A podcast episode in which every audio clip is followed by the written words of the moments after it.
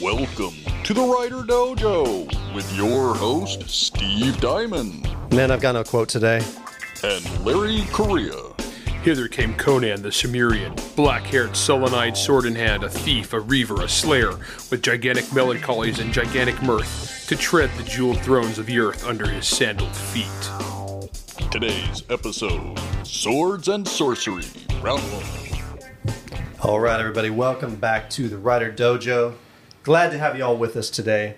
Uh, again, as we're recording these episodes, these this some of these episodes, we are at LibertyCon over in Chattanooga, and we are uh, little by little grabbing people blindly, very much like a heist film, um, and and just stealing people from the hallways to Yeah, we're- get them to come interview with us. Yeah, we actually uh, Shanghaied Howard uh, Alpha Elevator just now. Yeah, we did. He was on the elevator. He was going down to to the bar. Him and his wife, and you know we threw a bag over his head and uh, ran away with him. And, and his wife was like, "Well, I mean, it's been a good day. It's been a good run, Howard." That's what she said. Something like that. That sounds just that sounds just like her. Yeah. all right. T- today's guest is Howard Andrew Jones. Um, we've talked about Howard on the show a number of times. Uh, he's one of he's uh, for me anyway. Speaking for me, Howard's one of my favorite people on this planet. Um, we we met at Gen Con quite a few years ago. I think 2017 ish sounds about right. Um, you know, one of the years in which I was moderating 73,000 panels. uh, and Howard happened to be on like half of them. It was just the way it worked out. And at one point, I kind of look at Howard after like the fifth panel, and he looks at me, and I'm like, "Dude, you're kind of awesome." And, and and we just kind of said, like, let's just go grab some lunch. And so we did. And since that moment, like Howard and I have just been great, great friends, and it's it's such a pleasure to have you on the show, man. So I mean, man, just thanks for showing up. Well, thanks, man. It's Thanks for a pleasure. thanks for agreeing to let us, you know, abduct abduct you from the. From I, I appreciate that. You know, Shannon actually has a second degree black belt, so you so you were lucky. Well, I know. I mean, I, that's what I'm saying. She was like, "Well, Joe." She's like, it's just podcaster. She's fine. So okay, so Howard, um, introduce yourself to the audience here, and kind of tell us who you are, where you come from, and what you write. Sure. Well, I think you know my name. It's Yes, Howard. It's Howard. And uh, I came originally from Terre Haute, Indiana. That's where I was born. Um, and I worked for, gosh, all kinds of interesting places. I was a TV cameraman for a while. I was something called a recycling consultant, which means I worked at a salvage yard and tried to get people to bring in their stuff so that we could recycle it. Uh, I uh, taught. Um, I taught English comp as an adjunct instructor and I edited a whole lot of game hint guides in the 90s. But eventually, you know, I mean, I was always writing, and that's what I that was my dream job. And uh, along the way, I practiced a lot of karate. along the way, I collected a lot of rejection letters. Uh, along the way, I wrote a whole lot of uh, novels that I probably should burn so that no one ever reads them. But uh, you know, as happens, you get you start developing some skills, and I finally started to sell them. And eventually, I landed a contract with St. Martin's, and I wrote a, a couple of Arabian historical fantasies for them, which are they have a really strong sword and sorcery vibe. First one's Desert of Souls. Desert of Souls, Yeah. yes, sir. And then I have uh, also written some Pathfinder novels. I wrote, I wrote four of those. right. Uh, and then I wrote a sort of um, Zelazny-esque uh, epic fantasy for St. Martin's, although I'd say that that's kind of on the sword and sorcery end as well. Sword and sorcery is one of my great loves. And so uh, when I went to Baen, I just wrote straight sword and sorcery, sword and sandal. You know, Just, the heck with it. I just went for like, it. Nope, we're doing it. That's right. And so here I am, and I am so delighted to be here. Let me see that. So that deal, it's a five book deal, right, with Baen, Indeed. and that hit. I think that was made public last Augustish. Is that right? That is that sounds right. Yeah. Yeah.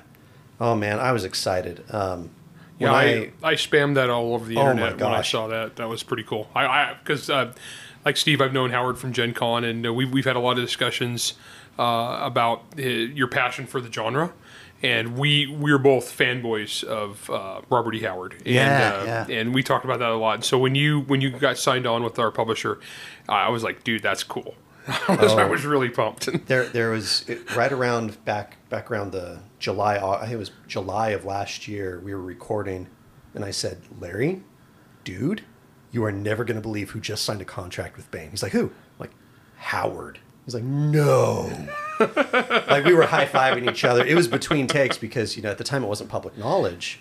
Um, but you know, we as authors at Baen also we kind of you know you kind of get the inside Yeah, you inside get, scoop. the, you get the down, you get the down low. But man, we were so excited, dude. Uh, yeah, I, I, I'm really curious. Where did your love of sword and sorcery spark from? Wow, you know that's a good question. So, in junior high, I'm still a huge fan of the original Star Trek. But back then, I was reading all the Heinlein juveniles and science fiction, all kinds of good stuff like that. Um, and then, do you know Appendix N at the back of the original Dungeon Master's Guide, right? Well, Yeah. I was playing. I, I was playing the original dungeon uh, with the Dungeon Master's Guide, right? And so I read that, and I took my 10 speed over to the public library and the used bookstore, and I tried to find those books. Sadly, you know, the library didn't have too many, but it did have the Chronicles of Amber. Oh yeah, Sure. So the original Chronicles of Amber blew the doors off my imagination. That's pretty close to sword and sorcery. that's a good gateway drug. It sure is. And the other thing that impressed the heck out of me was uh, the used bookstore happened to have what I still think is the very best of all the Lankhmar books, which is Swords Against Death, the second one. And then between those two, I was hooked. My well, science fiction's pretty cool, but this stuff is awesome. I got to find me some more of this, right? So you know, then it was on to Elric and Yeah. uh, Corum. I actually read the Corum books a number of times before I ever found um, uh, Hawkmoon or some of the other things. And believe it or not, I didn't get to Robert E. Howard for a while just because all I could find was the pastiche stuff, not the actual Robert E. Howard, and I wanted to get to the real thing. Right. Yeah, actually, because like in the '80s, there there was it was weird to find that stuff. Yeah. Yeah, there was there was like a dearth of it. It like it had fallen out of print, and it was just like old copies. Right, right. You could find any other author who'd written Conan, right? Just, just not you know, just not the, right guy. Yeah, just not in the guy fact, created in fact, it. my first introduction to Conan was uh, Robert Jordan Yeah. covering it. Sure, there's like what six of those, and then the movie adaptation of Yeah, until he went and, and then he went. That was just pre Wheel of Time, you know, mega stardom. But yeah, I, I remember some, reading some of those, and I was I was pretty young, and so that was my gateway. And I was like, wow, these are cool. Then I found the original, so I was like, whoa, these are these are way cooler. It's like I was like I was like I started with diet soda. You started with Diet Coke and progressed to like Mexican Coke. Yeah, yeah, exactly. Yeah. Or None South of- South Texas Coke in this case. So for for our listeners out there, we we have quite a few who are up and coming authors, and we get the questions a lot like, well, okay, well, wha- like for me, it's always like, well, well, what is horror, Steve? What is that? Okay, so for Howard, what is sword and sorcery? What is it? You know, I, that's a good question. Because there's debates about this all freaking day, every day. I just got out of a panel where this was discussed, and the problem is it's been watered down. It's been watered down so much because so many games will slap uh, a new sword and sorcery game, and every reviewer who goes to a, any fantasy movie now says a, a new sword and sorcery blockbuster. But sword and sorcery was coined by Fritz Leiber, the guy who created Fafhrd the Grey Mouser, to differentiate what he was writing from The Lord of the Rings. Mm-hmm. And therein lies another problem because if you go to the cinema, they don't they don't really feel that different. But on the page, sword and sorcery felt feels very different than the Lord of the Rings. Lord of the Rings proceeds at this slow, stately pace with a whole lot of details about food and pastoral things. And I'm not saying there's anything wrong with that. I dig Tolkien. Uh, but sword and sorcery was created for the pulps. Pulps were on the newsstands. They were a commodity. And so you'd wander past the pulp magazine stand, and if you picked it up and said, Well, this issue looks good, let's see if it's any good, and you read a paragraph, it didn't pull you in, you might put it back. So these things had to grab you from the go. And so old school sword and sorcery, created by Robert E. Howard, did that. Like a good hard boiled detective novel. Pow! It pulls you in, the pacing is immediate, and on you go. And I think more than just the pacing, it's also the fact that you don't have you don't have someone uh, slowly learning to be better at uh, magic or better at their sword work. They're already a veteran, right? They're seasoned. They're ready to go. And magic is almost never a force for good. It's usually something dark and Wild. dangerous and wild. Yeah. That's the other thing. Th- There, are, there aren't magic schools and rules. Uh, it's usually something that uh, is really dangerous to mess with. Right? Yeah, it's interesting because as time goes on, like the the line between where people could call epic fantasy and what would be sword and sorcery, it, it just it, it gets weird. Uh, and there, there's some that like kind of cross cross the line. Like I've had people lump Son of the Black Sword into both. You know, and, uh, and and it's it's it's it's to me, I think it comes back to there's kind of a visceral grittiness That's yeah. you know, it, it's um, it's the difference between like the polished knights and castles and, and, and beautiful sweeping vistas, and the dude in the gutter. You know, you know, robbing a dude at dagger point and getting a oh wait no this guy's a master swordsman and then you know he gets stabbed to death you know, and through his body's thrown in the pig pen. you know, a little bit of a difference there. Right, right. It's much more immediate. I, I like that visceral. Right. It's it's blue collar. Right. Yeah. Oh, interesting. Yeah.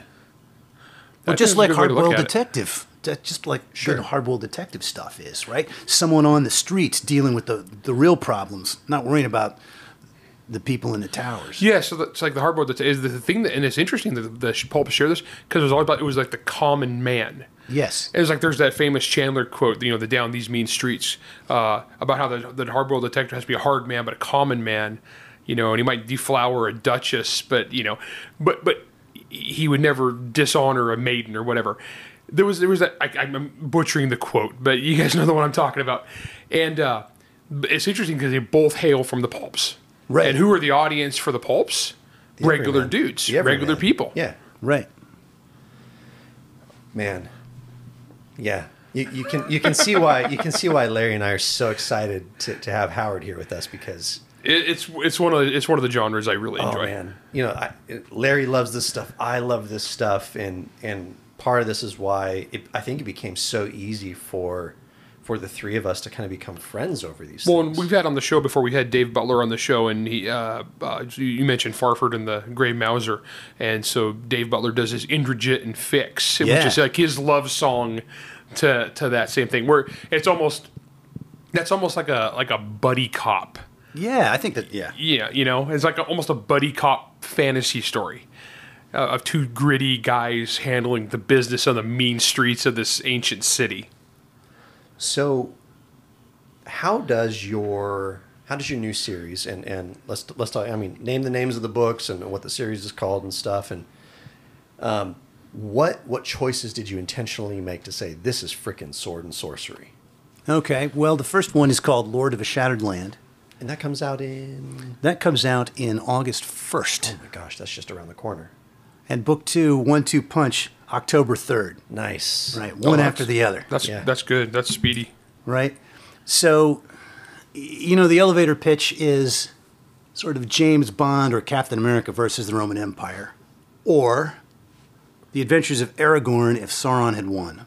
Oh, I like that pitch. Yeah? that's a good pitch. Well, I mean that that appeals to me as the Yeah.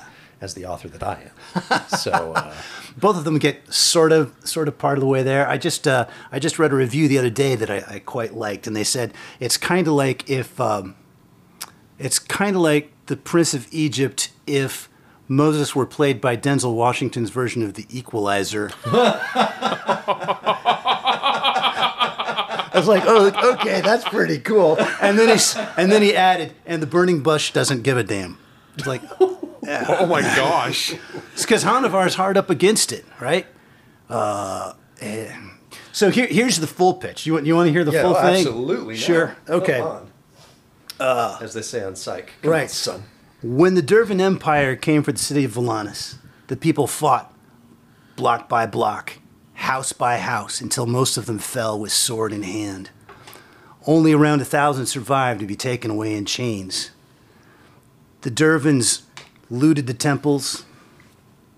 Well, they set fire to the temples. They looted the treasuries, mm-hmm. set fire to the temples, and they sowed the ground with salt so that nothing would ever grow there again their destruction was complete, but they overlooked one small thing, and that's that the greatest Volani general had escaped alive. And against the might of a vast empire, Hanuvar has only an aging sword arm, a lifetime of wisdom, and the greatest military mind in the world bent upon a single goal. No matter where his people have been taken, from the furthest outposts of the empire to its rotten heart, he will find his people, every last one of them, and he will set them free. Oh, that's wicked cool. That's freaking rad. yeah. So that's the thing, right? And uh, I've structured it. Uh, it's a little bit more old school in its construction. So each novel so far, of the three, uh, has 14 stories, and each of them interlocks. It's like a modern TV series. So you could come in and watch like episode five and it would make perfect sense. But it's much better if you've read the ones preceding because characters will return. Uh, you find out more and more secrets and backstory as you go. And then each book ends with uh, basically a season climax. All right? And book two, of course, builds on book one. And book three builds on book two. And it's building on toward book five. I really wanted to build toward book six and seven, but we'll see how the first five do. Oh my goodness. Okay, we're gonna we're gonna take a quick break um, because if we don't, we'll we'll just keep talking about this stuff forever. So we, we have to take a break. We'll be right back. Los Angeles, the 1970s. Disco is king and the nightclubs are full of young, beautiful people with Saturday night fever. From the Sunset Strip to Hollywood Boulevard, a new era is dawning. But below the glitz and glamour, a terrifying darkness lurks. Chloe Mendoza knows darkness. She is a Nagwali, a half demon created by the gods of Central and South America, a child of the Court of Feathers, group of demigods who ruled Mesoamerica with a bloody fist before the Spanish arrived. Now she is a member of Monster Hunter International's newest team. Business is booming in the City of Angels, but soon Chloe gets a message from the Court of Feathers warning her of a mysterious Dark Master who is building up its power in the region. Whatever it is, it brings death and carnage with it. Time to boogie. On sale now, set in Larry Correia's best selling Monster Hunter International series, comes the electronic advanced reader copy of Monster Hunter Memoirs Fever by Larry Correa and Jason Cordova, exclusively from Baen Books. Hardcover available October 2023, anywhere Baen Books are sold. All right, we're back uh, for a little bit of round two action with our guy Howard Andrew Jones.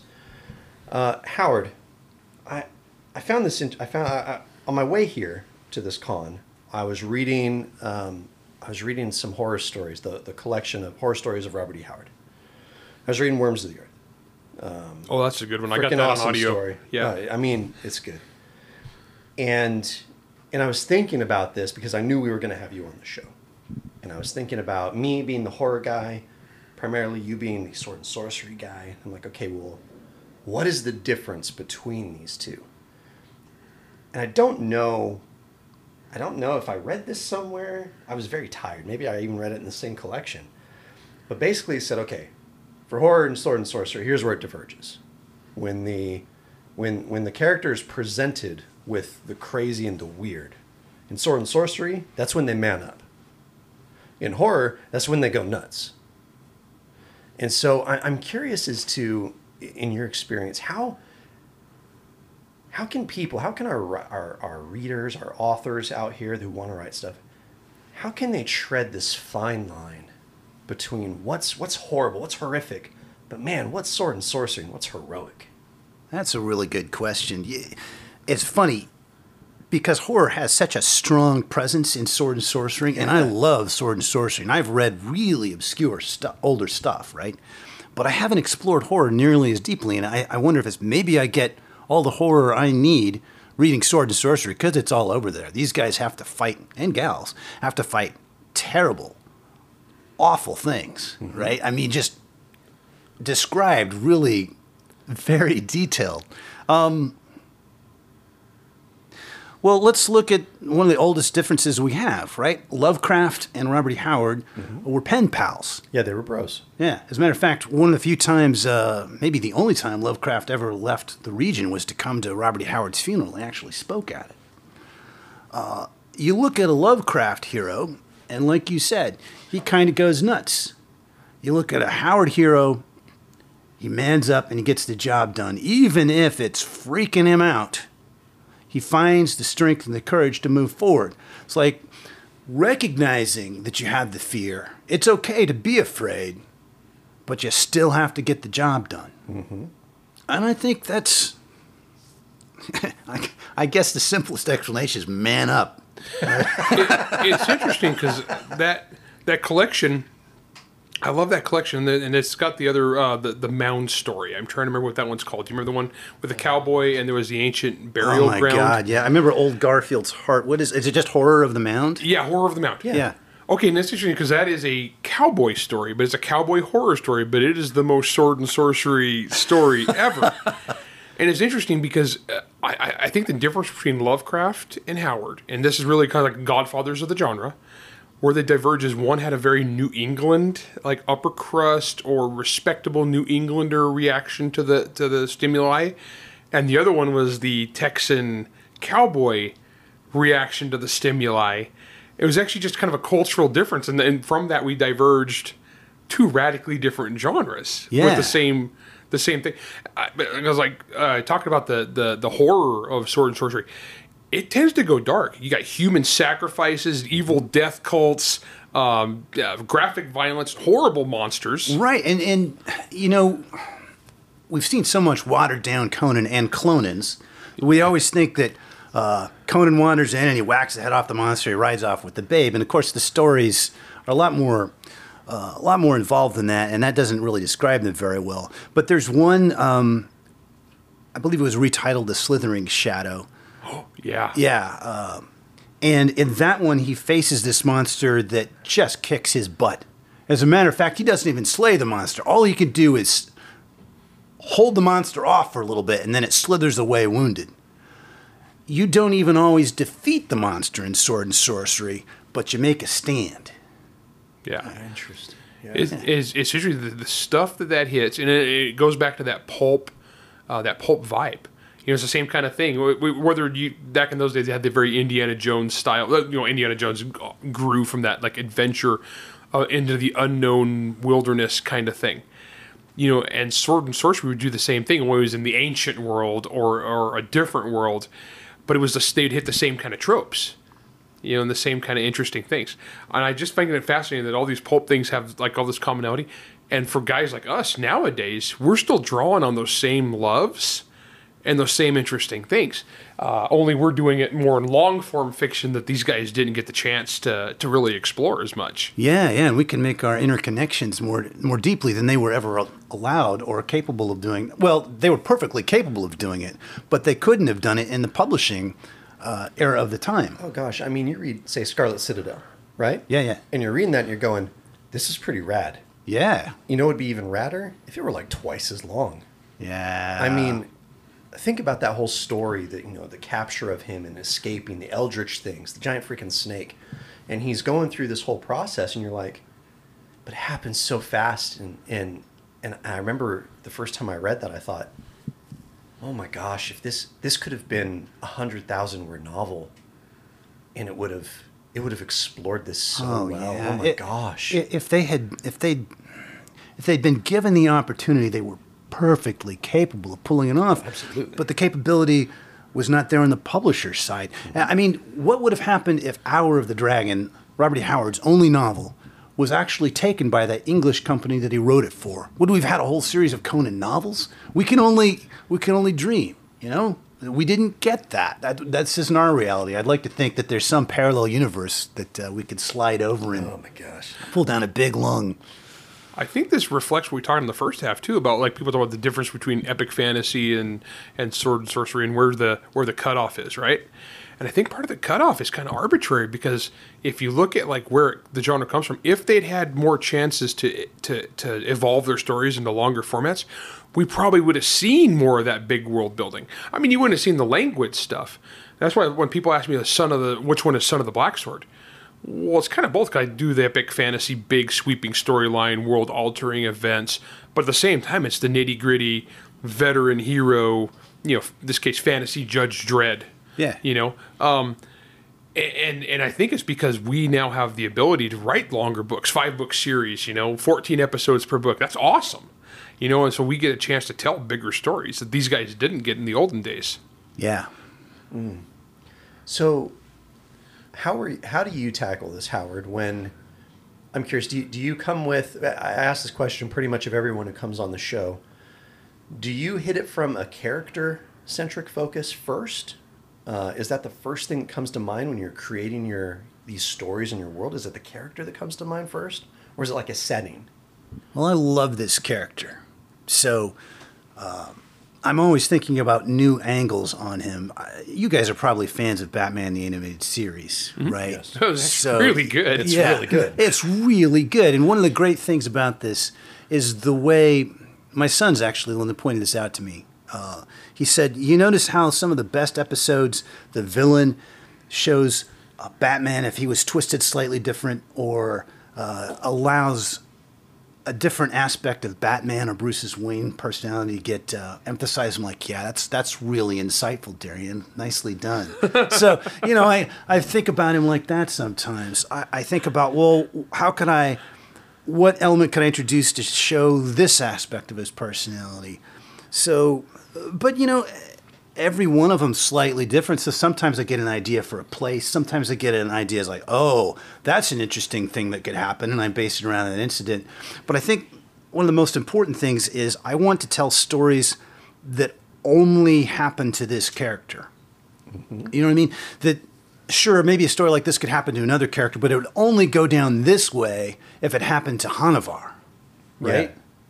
Yeah. I mean, you could get you could get a great sword and sorcery story that could happen to any sword and sorcery character, but I think you get an even better one that can only happen to this character, right? I mean, how much cooler is a story that only Elric could go on because of his specific circumstances, or only is going to happen to Fafhrd and the Grey Mouse, or only Conan could tackle because only he would handle it in this way, right? Mm-hmm. And I think that's where, if your character is distinctive enough, I think that's where you get a lot of power and interest. So, nuts and bolts.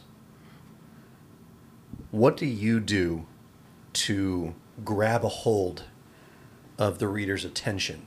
You know, in the tradition of the, you know, the pulp and the in, in sword and sorcery and stuff. What are the tools that you use to grab those dudes? Get you know, get your hooks in them in in those readers as quick as you can. Well, I love that old style pacing where it doesn't slow down and give you the backstory up front. You know, some of those great old westerns and detective novels that we were talking about over Yeah. the years, uh, one of the things that they do is if there's some really important backstory, they you just find that out as you go.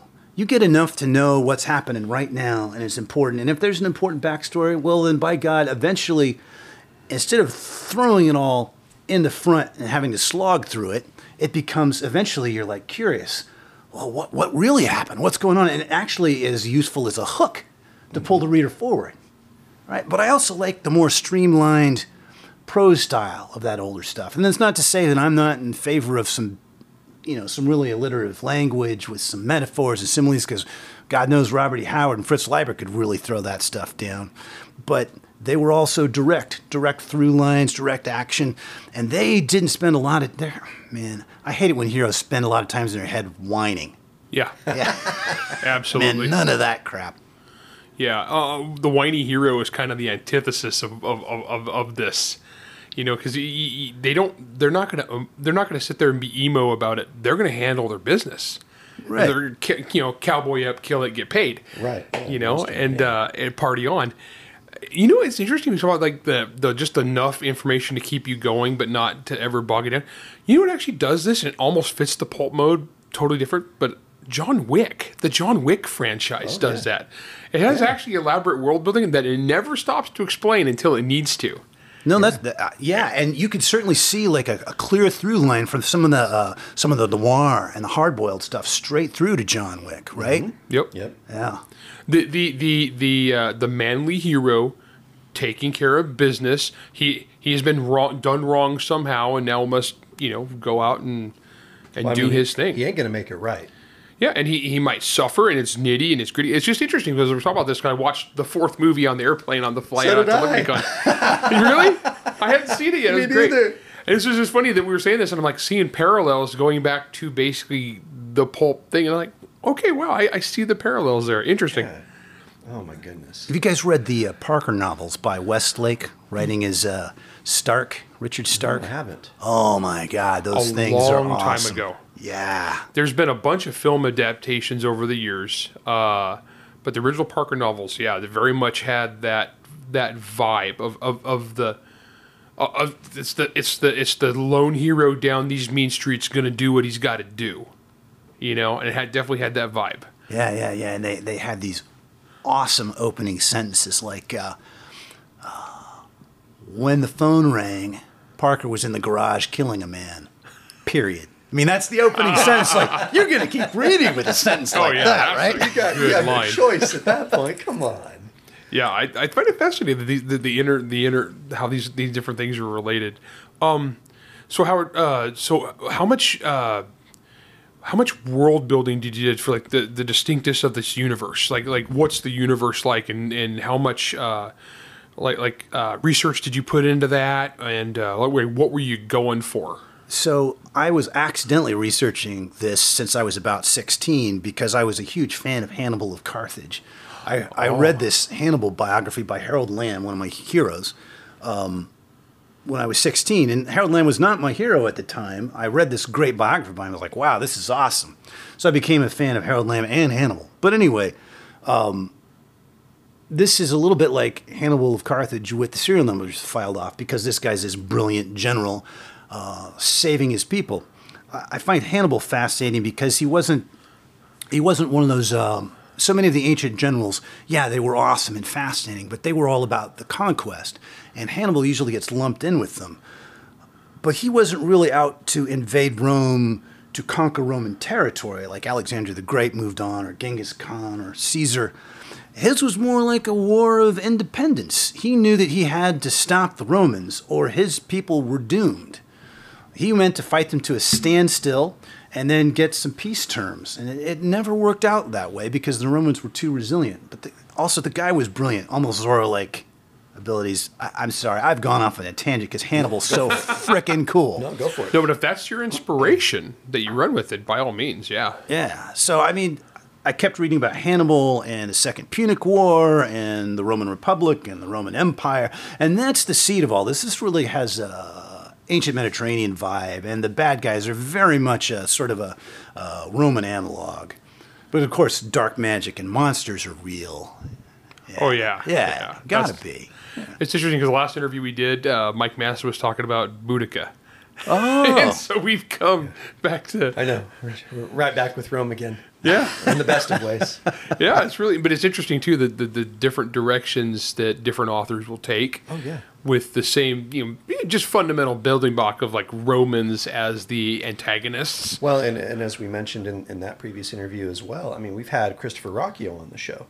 And his is very much The space Romans are the protagonists. Yeah, space Roman protagonists. Yeah. You know, and it's because he, also is is a massive. I mean, I feel like everyone we're getting on the show. I mean, maybe it's just a requirement now. If you want to be on the show, you have to be a fan of like Roman history. Maybe that's just what the, the requirement Well, is. Yeah, I gotta I gotta brush up on my history. There's so many centuries there with great stories, right? Well, you got a thousand year run. You're gonna have some good. You're gonna have some good material to draw Yeah, on. yeah, yeah. All right. To to wrap up this episode, I mean, we could go on for for hours and hours and crap. I mean, we haven't even. We're gonna have to get Howard back on to talk about like Polton, like like detective noir Oh, stuff. Oh man, I- because yeah, yeah. I, I mean, Howard and I we we talked about this endlessly at Gen Con last year, and Oh, we went out one episode. We went up- going off almost the entire episode about just the collection Hills of Homicide. oh yeah, the yeah, Yeah. the Louis L'Amour. Yeah, because people don't realize Louis L'Amour wrote Oh, hard boiled yeah. detective fiction too. Okay, sword and sorcery. Um, we, we've mentioned some of the the big dogs, you know, in, in, in the genre. But one of the things that I've learned about Howard is, and, and you mentioned this at the top of the show, you've actually read a lot of the more obscure stuff. So for our readers out there, look, they, they know they need they should be reading if they want to do sword and sorcery, they should be reading Howard, of course. You know, um, Moorcock and, and and all these things, right? Who are some of the obs- more obscure authors that they that, that would that would really kind of um, wet their whistle, so to speak? Well, I got to tell you, Charles Saunders needed to be better read. That guy created Imaro, and those stories are awesome. And I really wish his career had gone better for him because uh, They're they're hard to find in print now. Um, I think you can only find them in the used market. Those are those are excellent. Um, I would have to say the Jack Vance stuff, right? Okay. Uh, and Jack Vance had some really cool stuff that's Sword and Planet or even space opera that's always good. You always hear about uh, the Dying Earth, and that's great. I mean, Cugel is not a nice guy. They're more comic stories than, uh, I mean, darkly comic stories with magnificent world building. But I like his sort of Sword and Planet, uh, Planet of Adventure really well, and that one usually doesn't get mentioned. It's uh, four short novels, and they usually you can usually find them in an omnibus these days, and that one kicks butt. And I usually don't hear people talking about that one. If you dig, I think Sword and Planet's an awful lot like Sword and Sorcery. It's just uh, the guy may occasionally have a ray gun on his hip with a few shots left, you know. Yeah. and instead of elves, you get some aliens, and but it, it's so similar and it's so much fun. If you dig the one thing, you're gonna dig another. But maybe I should talk about some of the more modern guys. Like Yeah. uh, I hear this Larry Correia guy has some really cool. He's shit, okay. right? Right. He's all right. And DJ Butler Yep. and um, James Enge. Oh, he's really good. He's really good. He Yeah, was, uh, I he really was- like his stuff. I think he's been the most recent guy who actually writes Sword and Sorcery, who was nominated for a, a real a real famous award. He was nominated for the World Fantasy just God, ten years ago. Yeah, he's really good. Yeah, and there's the mighty Scott Oden and John Fultz and Violette Malan and a whole bunch of really talented Warhammer writers. And those guys don't get enough credit. They really don't. I think a lot of people aren't aware how awesome the Warhammer stuff can be. Both, and you know, some of the science fiction Warhammer is awesome too. But I'm talking about the Warhammer fantasy. So like Clint Werner and uh, Bill King and Nathan Long. And Nathan Long. So I edit this sword and sorcery magazine called Tales from the Magician's Skull, and Nathan Long uh, is writing authorized Lankhmar pastiche for the Magician's Skull, and it's it's Those magazines are awesome. There's some. There's so much good stuff in there. Um, so much good, just like short sword and sorcery fiction in there. Oh my gosh. Where could our readers find that? well, they can find it uh, on the Amazon. They can find it on the Goodman Games website, uh, and I believe hopefully very soon they'll be able to find it on the Baen website. I believe some uh, some stuff's been going on behind the scenes, and hopefully soon that will uh, that will all be available to all the Baen readers. Looking forward to it. Oh man. All right, Howard. Look, it's uh, we could talk for hours, uh, and you and I have talked for hours. Uh, but uh, you know, we unfortunately, you know, it's late, and you know, we, we have to get our beauty sleep um, because you know we, we got to look good for the cameras tomorrow. You know, all of our all of our panels. Larry's guest of honor here at the con. He's got to look all purty. Dude, I just I just run down the hall and get stopped over and over again Yeah. as Bridget shoves me towards the next event. Well, Howard, look, man, it's been an absolute pleasure having Guys- you on the show. Thank you so much. Well, this for- has been a blast. Thanks for having me on. I appreciate it. Thanks Oh, for and, thanks for and, being on. uh, and, and this will not be the last time because uh, you're one of our guys, man. We love you to death. Well, thanks, man. You All guys are pretty cool. Eh, we, we have our moments, I guess. All right, everybody. Uh, thank you so much. This is the Writer Dojo. We'll see you on the next one. Writer Dojo is Steve Diamond and Larry Correia. Produced by Jack Wilder and Bear and Hair Studios. Theme song Word Mercenaries by Craig Nybo. New episodes come out every Wednesday wherever you stream your content. If you enjoyed this podcast, you can help support us by going to anchor.fm slash writer dojo, by leaving a five-star rating and review, and by helping to spread the word. To advertise on the Writer Dojo, email ads at writerdojo.com. All questions and comments can be emailed to questions at writerdojo.com. Hannibal's so frickin' cool.